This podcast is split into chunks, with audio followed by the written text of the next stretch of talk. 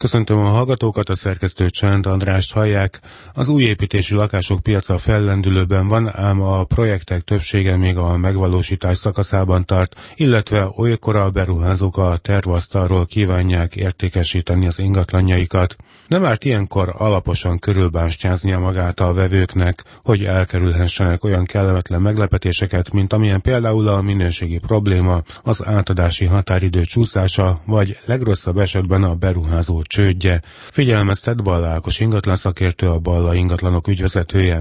Elég a skála rizikófaktorok tekintetében, természetesen ez ugye kezelhető az, hogy utána nézünk a beruházónak. Jó jel az, hogyha mögött egy projektfinanszírozó bank áll, mert ugye ez nem csak azt jelenti, hogy a beruházónak nincsen elég pénze ahhoz, hogy megvalósítsa a projektet, hanem azt is jelenti, hogy ezek mellett a bank beminősítette és pozitívan értékelte ezt a projektet, és ugye nem a laikusok szemével nézte a bank, hanem szigorú pénzügyi mutatókkal, pénzügyi áttekintéssel, de nagyon fontos, hogy azért a beruházó ismert legyen, elérhető legyen, és a következő szempont ugye az, hogy azért nézzük meg azt, hogy milyen reális határidők mellett dolgozik, nagyon körbetekintőnek kell lenni, és viszont azért egy valamire fölhívnám azért a vevőknek a figyelmét, ami nem ennyire nyers szempont, mint a műszaki tartalma van a határidő, hanem az, hogy ez ugye azt mindenféleképpen át kell, hogy gondoljuk, hogy valójában egy lakást veszünk, tehát nem egy határidőt. Nagyon fontos, hogy ezért gondoljuk át, hogy hol van ez az ingatlan, hol fogok én dolgozni, mekkora lesz a családom években. Nehogy az legyen, hogy valaki ugye most vásárol egy ingatlan, kettő év múlva beköltözik,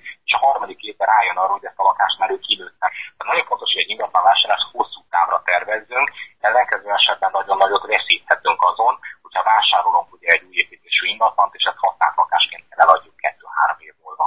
Ha egy ingatlanvásárló valósággal beleszeret egy épülő lakásba, nem könnyű egyensúlyt tartania a felelőtlenül elhamarkodott gyors döntés, illetve a megfontolt gyorsaság között, de meg kell próbálni, figyelmeztet Ballákos. Átlag emberek egy ingatlan vásárlása az élete legnagyobb költés, az élete legnagyobb döntése, és ezek mellett azt látjuk, hogy ezek mellett sokszor kapkodnak, vagy azt hiszik, hogy lemaradnak valamiről, és ilyen esetekben képesek, hogy később megbánt dolgot cselekedni.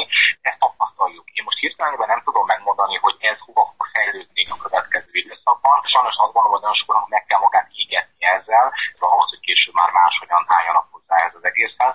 Egy új építési ingatlannál is sokszor csak csöpecséggel lehet valakinek vonni a figyelmét arról, hogy rossz a lokáció, vagy gyenge a műszaki tartalom, vagy nem megbízható a kivitelező. Tehát én annyit tudok ez ügyben tenni, hogy elmondom most ebben a rádió műsorban, és ugye figyeljenek oda, ez nem egy verseny, nem szabad egy vagy két nap alatt akciós ajánlatokra elcsábolni, pár hetetre rá kell szánni, körbe kell nézni a piacon, és meg kell próbálni nagyon dönteni, és ebből a szempontból tényleg azt javaslom mindenkinek, hogy ne az akciós árat nézze csak olyan, mintha bő egy évtizede hiába lett volna éppen az ingatlan piacon kezdődő gazdasági válság előtt már egy ingatlan boom hasonló problémákkal, a jelenlegi szereplők úgy tűnik könnyen felejtenek.